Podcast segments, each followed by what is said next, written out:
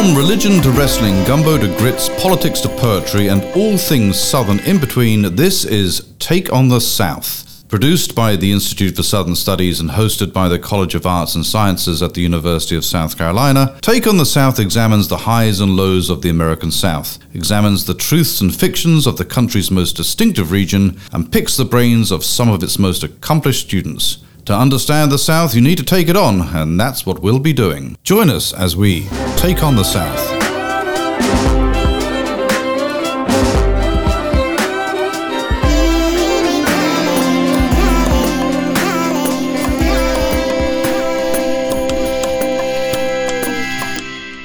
Let there be light might be the signature phrase of this podcast. In the early 1900s, a group of progressive South Carolinians pushed to modernize their state by championing three things: public education, a state highway system, and electric power. Politicians spoke of dragging South Carolina out of the mud, out of the dark, and into good schools. We know about the schools, we know about the roads, much less understood is the dark, or rather the light, until now. Today we talk with eminent historian Lacey Ford about his new book, Empowering Communities How Electric Cooperatives Transformed South Carolina, which is published by the University of South Carolina Press. Today, South Carolina's electric cooperatives serve over a quarter of South Carolina's citizens and 70% of the state's land area. But it wasn't always like that. Today, Take on the South finds out why. One of the world's most foremost scholars of the American South, Lacey Ford is Professor Emeritus in the Department of History at the University of South Carolina, and he's also Scholar in Residence at the Institute for Southern Studies. He is author of several groundbreaking and award-winning books, including Deliver Us From Evil, The Slavery Question in the Old South, and Origins of Southern Radicalism, The South Carolina Upcountry 1800 to 1860, both by Oxford University Press.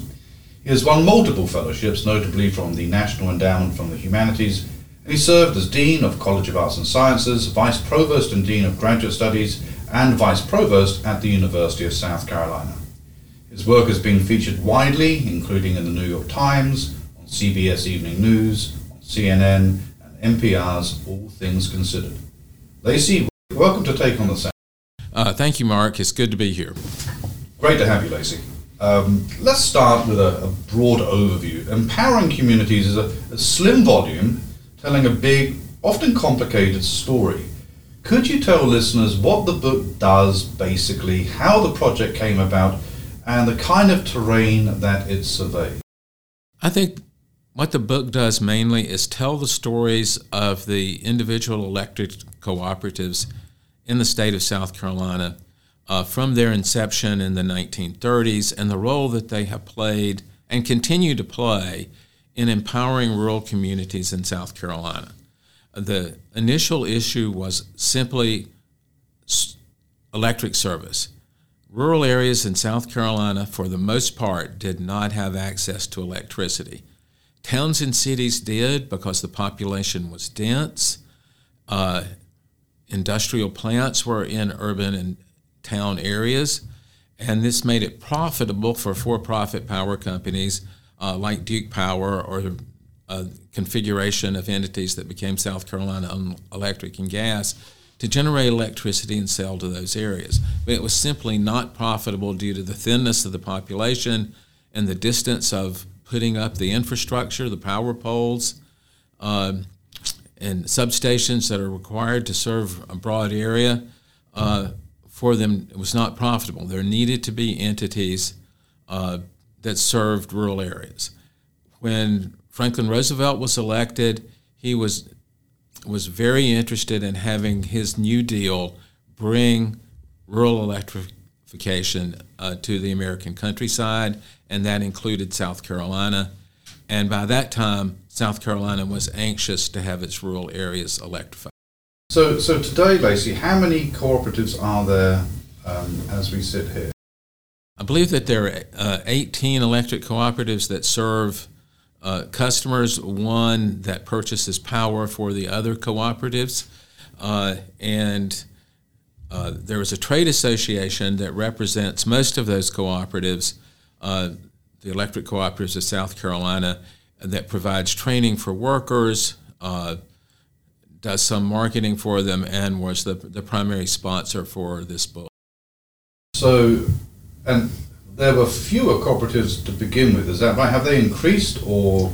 Yes, they've gradually increased in numbers over the years. It took, the first cooperatives were created in 1936, and some of the later ones were into the early 1950s. It took this whole period from about 1936 to 1952 or 54 before the process of getting electricity in rural areas was complete. Now, it wouldn't have taken quite that long except for World War II. Essentially stopped the process for about 4 years. You couldn't buy the supplies you needed. There weren't workers to do it. It just kind of ground to a halt. So there were a few cooperatives that got up and running between 1936 and 1941, and then the other cooperatives sort of got moving between 1946 and 1952. So let's step back from the cooperatives for just a moment and think about the larger significance of what it means for a rural community to experience electricity. And you are an historian of many things, but one of the things that you have stressed throughout your writing and throughout your career is the story of modernization, broadly understood. And of course, modernization, you know, the metrics are fairly predictable, urbanization, industrialization, but one of those metrics that's very, very rarely discussed is the question of light and electricity. And I can see why you were drawn to this project, because it speaks to that question of modernization in a very obvious way, doesn't it? It does. And one of the most interesting parts of doing research for this book was the opportunity to do some oral history interviews with now elderly people who actually remember from their childhood when there was no electricity in the countryside. And the compelling theme that all of them emphasized one way or the other is things were dark. You could look outside your house and perhaps not see any light any time at night. You worked in daylight and you went to bed when it became dark. You had smoky kerosene lanterns, were about the only thing. Many people talked about doing their school homework by the kerosene lanterns that smoked up and you couldn't do it very long. And think of all the things that electricity makes possible. It makes possible hot water, it makes possible refrigeration, it makes possible washing machines. Ultimately, initially it made radios possible and then televisions possible. The stories that people tell about the first time the lights went on in their house, there's really a whole chapter in the book that just deals with that. And it is a story of human aspirations being met. And it was people still excited to tell that story. A lot of times the lighting in a home was simply a single light bulb hanging down from the ceiling, and instead of calling that the light, they called it the lifeline. And the light line and the lifeline were the same thing. You know, this really is a quiet story about a revolution, isn't it? Because it's the light, it's the vanishing of the dark, which of course is a fairly recent development in human history generally. I mean, you don't get cities being lit until really the 19th century, and then the gas originally in Paris and then in London electricity. So this is a kind of more recent development of the past couple of hundred years. And I find that banishing of the dark, the ability to reconceptualize your time in a rural environment to be very interesting. There used to be actually, before electricity and before the use of non-feeble light, a biphasic sleep pattern in which people would go to bed around 10 o'clock at night, wake up at 1 o'clock, do a couple of hours of work, and go back to sleep. They had two sleeps every night. This kind of stops that, because what you have is the ability to control light and to control time. And so I think there's a deeper story here that's absolutely fascinating in terms of modernization. The other thing that it does, I'm guessing, is air conditioning. Oh yes, eventually air conditioning. It was really, and as I listened to more and more interviews, I realized as important as electricity was for everybody, it truly revolutionized the role of women in the countryside, because their work was so hard the cooking, the washing, the cleaning. Washing involves boiling water and using scrub boards and wringing things out by hand. There was no ice. You had to go to town and buy a block of ice from the ice house and carry it home and bury it in sawdust and hope that some of it lasted for several days. And iced tea on Sunday was a treat because there didn't have enough ice to do that all the time. It was almost an incredibly difficult thing to be a woman running a household in the pre-electricity. They worked extremely hard, sunrise to sunset, and often did some farm work as well. And the modern conveniences that electricity ran gradually pulled women out of that drudgery and then ultimately gave women a chance to seek employment outside the home if they wanted, which usually brought another income into a family that needed another income. It may have been a modest income, but it was another income. So the real economic benefit here as well as the social benefit. Exactly. In your interviews, I'm just curious, did you find anybody who resisted the introduction of electricity into their lives? I can't think of a single one. There were some that resisted paying for it, which might not be surprising. Or really the complaint was sometimes the slowness from the time they joined. You had to come up with $5 to join, and you could pay that $1 at a time over the course of a year. That gives you an idea of how difficult sometimes it was to have income to do this. But sometimes people would have a couple or $3 in, and the lights would not have come to their area because it's a slow process. And they would complain about, well, I've invested $3 in this, but I'm not getting anything yet. But eventually they did. Yeah, it's one of those manifest goods for lots of people. And as you say, I mean, the politics of this is actually quite important, isn't it? Because you say in the book that electric cooperatives were born in politics. And largely, isn't that a story of the tension between state and federal level and local and state? I mean, could you sort of unpack what that born in politics means in terms of the coming of electricity to rural South Carolina? I think that it was in some ways more of a struggle between what I would call rural and agricultural interest and the larger interest of the business community, and that was true at both the state and the federal level. The Great Depression, which ushered in Franklin Roosevelt as president, made it possible. It just overwhelmed all opposition to the government taking on something ambitious, like bringing electricity, anything that was going to help bring the nation out of the despair and deprivation of the Great Depression had political support. Inside the state, it was a struggle between those predominantly rural areas, which were not electrified, and the more urban and industrialized portions of the state, particularly what's now the I-85 corridor. It wasn't that then, where most of the not all, but most of the textile mills were in the state. Those were profitable for for-profit power, like Duke Power or South Carolina Electric and Gas or Carolina Power and Light. And some towns had their own electrical system. Anderson, South Carolina did for a while, for example. But most rural areas were just left out.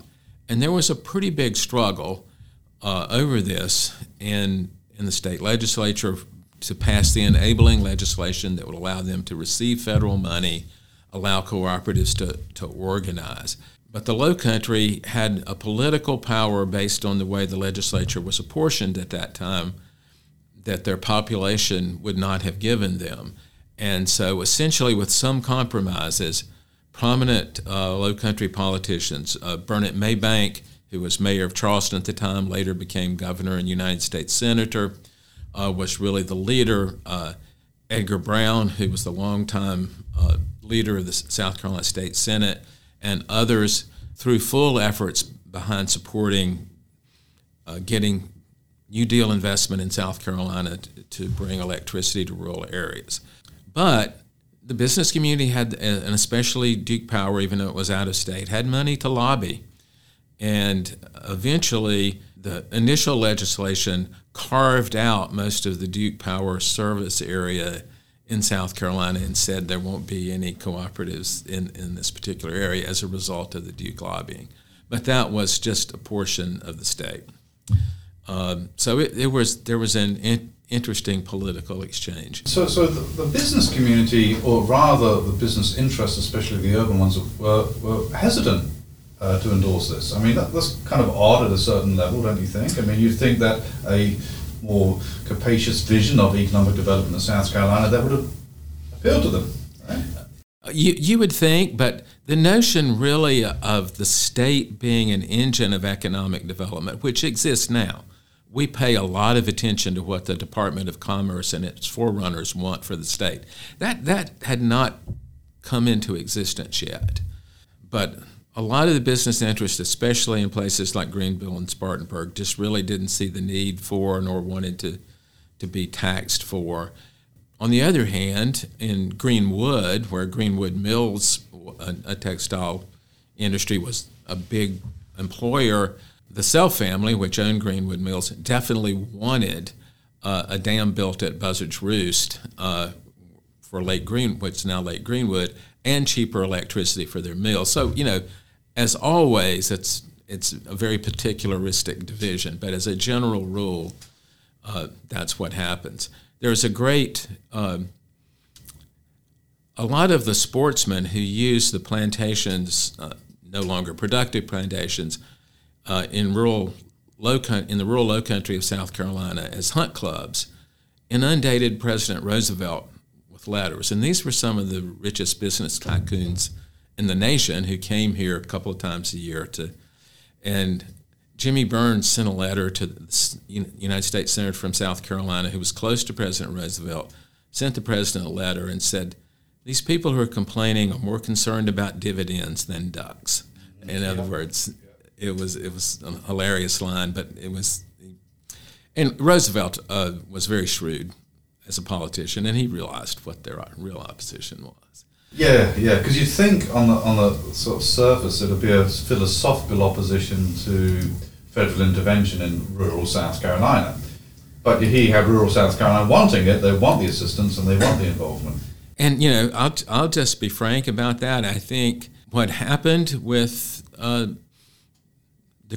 rural electricity is that politicians from rural areas in the South were eager for government intervention as long as it didn't change the racial status quo.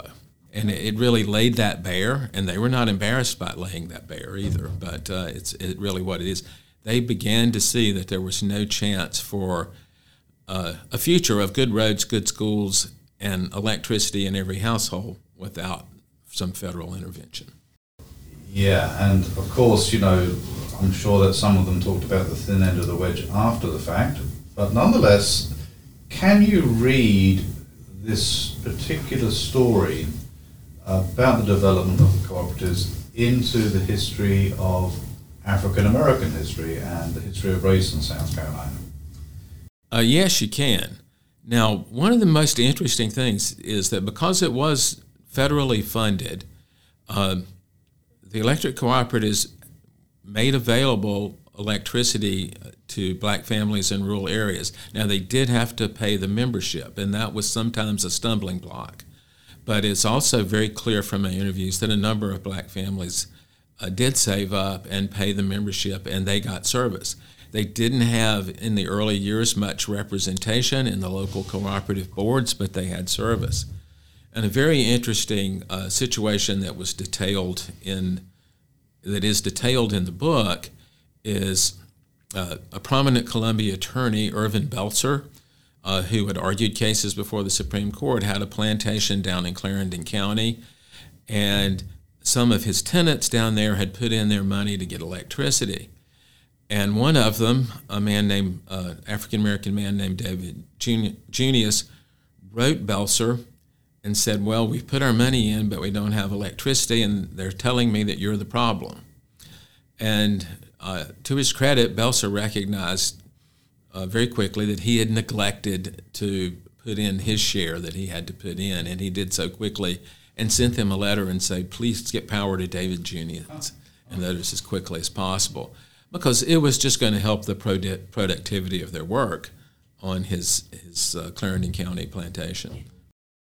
So I'm sure these numbers are probably quite hard to find, but did you manage to uncover sort of percentages and change over time proportion of African-American customers from the beginning to the end? No, I was not, and there's a good reason for, a very good reason in some ways, is the electric cooperatives have never listed race beside the name of their customers. So they can't look at their roles and know. So mostly what people do is they take the racial population of the county on a percentage basis and assume that it was a little bit less than that initially. And then, and of course, in later years and now certainly it's pretty much very directly proportional to it. Makes perfect sense.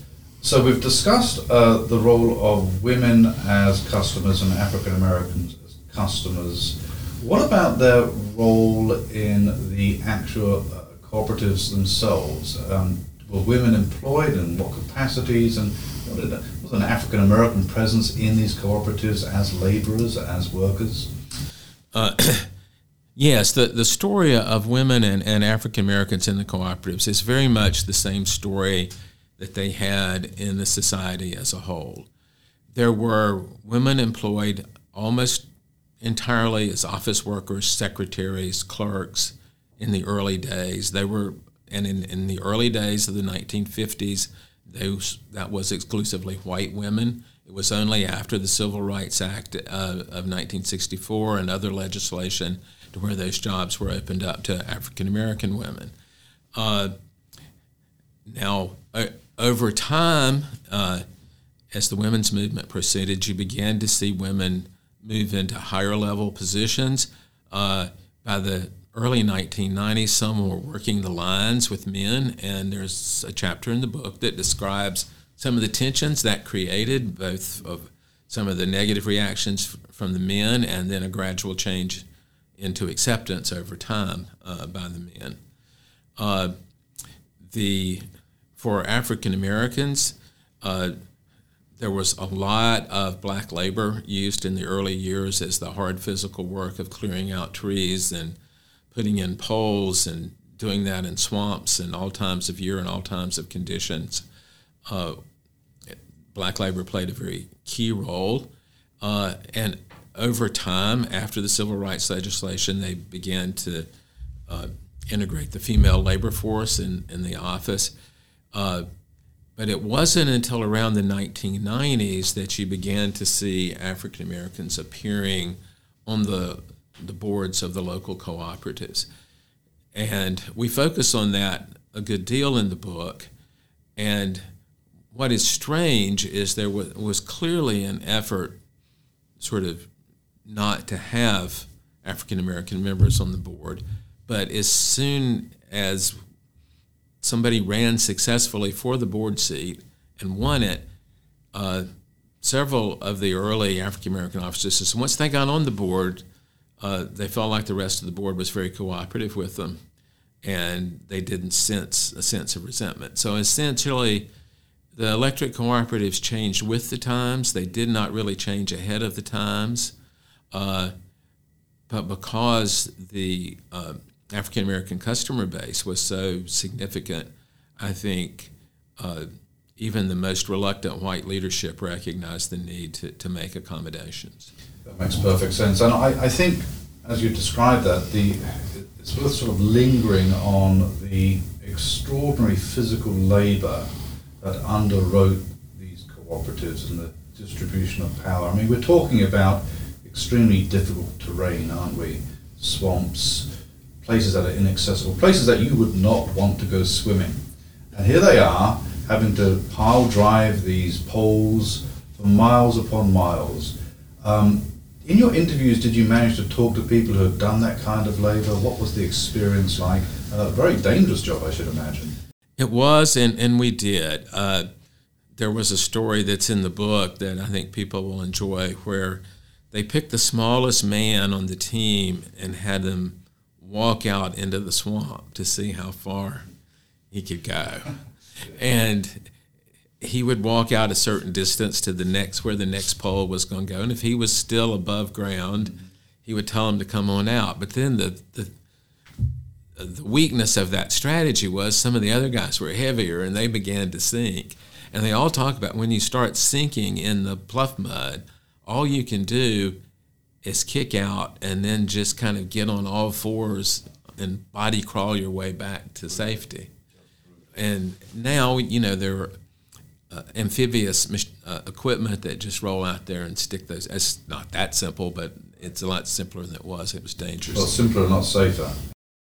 So it would be remiss if I didn't ask you about more recent developments, and in particular the pending resolution of the ongoing issue over the future of Santee Cooper, the state-owned electric utility. And that generates and sells, what, about three-quarters of its electricity to one customer, and that's South Carolina's electric cooperatives. What is the nature of that controversy briefly, and where does it stand in relationship to the cooperatives? Well, it's an important issue for the electric cooperatives. Santee Cooper is a separate entity from the electric cooperatives, but they are the leading purchasers of Santee Cooper power. And what happens to Santee Cooper as a generating facility is very important to the electric cooperatives. Their management, though, is very different, and the bind that Santee Cooper's leadership got them in was something that was often, concern was often raised by the electric cooperative leadership about some of the decisions they were making. But it's clearly, in my view at least, in the electric cooperative interest to have a well-run, independent, state generating company that's going to sell power at reasonable prices to them, rather than, and they, electric cooperatives buy the rest of their power from investor-owned utilities, Duke Energy being one of them, and they will doubtless continue to do that.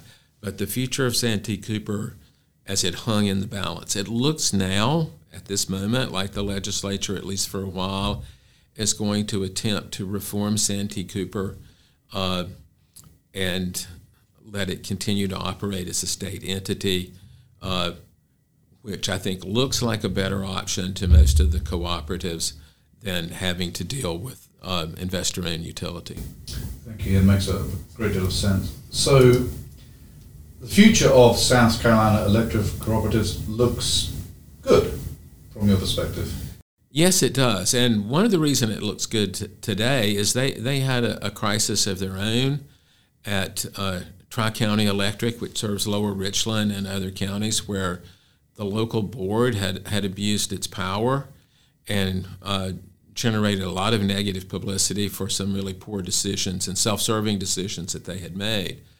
But as individual board members, and then later the members of that cooperative rose up against them, the board was ousted through a totally democratic process that's always available there for the cooperatives to do that. And I think that has sent a strong signal to all cooperatives that they need to be very responsive to their membership, who are also their owners.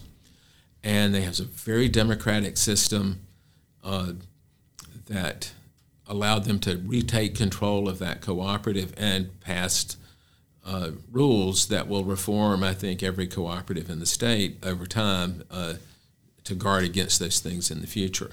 It's also true that the statewide trade association plays a key role in keeping local cooperatives informed of best practices, providing training, and bringing in outside consultants who can sometimes identify problems before they become too large. Lacey, this is, as I say, a short book, Empowering Communities, but a very complicated and involved book. It's also a very accessible book. It's very well written. It's a good read. Is there anything by way of parting observations that you'd like to highlight that we haven't discussed? I think we've hit on most of the main important topics. There is a good bit in the books that people will find interesting about, for example, the response to storms for the workers, like Hurricane Hugo and the ice storm a few years ago. I think there were really some harrowing and also in some inspiring stories about how the workers of the electric cooperatives take risk in those period of times, and reminding people of how dangerous it is to work with electricity. In the first years, the first generation or so of workers, almost all of them knew someone who had been killed or seriously injured on the job, and many of them talk about near misses. The other thing that I think readers will find inspiring is that several people, one particular a female worker explained it very well. She says, you know, the workers in the electric cooperatives are not your blood family, but they are your family. And there's a strong sense of that identity among employees of most of the cooperatives from what I can tell. And that really is kind of an inspiring story. And there's also a bit of entertainment to be found about how, from our perspective today, of the efforts to pamper the housewife and to encourage people, to encourage husbands to buy electric equipment for their wives and so forth, that, of course, are things today that we probably would not consider doing without. But there's one episode where the electric cooperatives, they encourage the use of electric and offer, you could pay for a refrigerator, say, through your power bill by the month. And so one guy brought a refrigerator out, put it on. The woman who was at home says, I can't buy this refrigerator without talking to my husband. So he put it on the porch and said, I'll come back next week and pick it up if you don't want it. And the woman said, well, when he came back the next week, I said, well, you know, we really hadn't talked about it, but I think I'd rather shoot him than give up this refrigerator. So it's staying. Once it was there. She was trying to be humorous. That wasn't serious. No, I mean, this is the nature of consumer culture, isn't it? Once it's there, you don't want to get rid of it. A very interesting story, Lacey. I mean, it's a kind of conventional story of modernization, but with important caveats. Community is terribly embedded in this story, isn't it? It's a double-edged sword of modernization. It brings comfort, but it's also dangerous.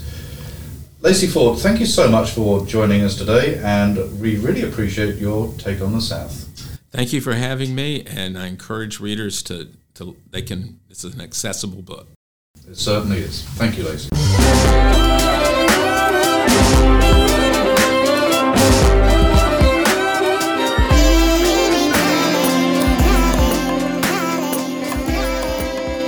That was our Take on the South. Let us know yours. Find us on Facebook, Twitter, and Instagram at U of SC South. Take on the South is produced by Matt Simmons of the Institute for Southern Studies. Special thanks to Professor Dave Garner of the University of South Carolina School of Music for composing our music. Tune in next time for another Take on the South.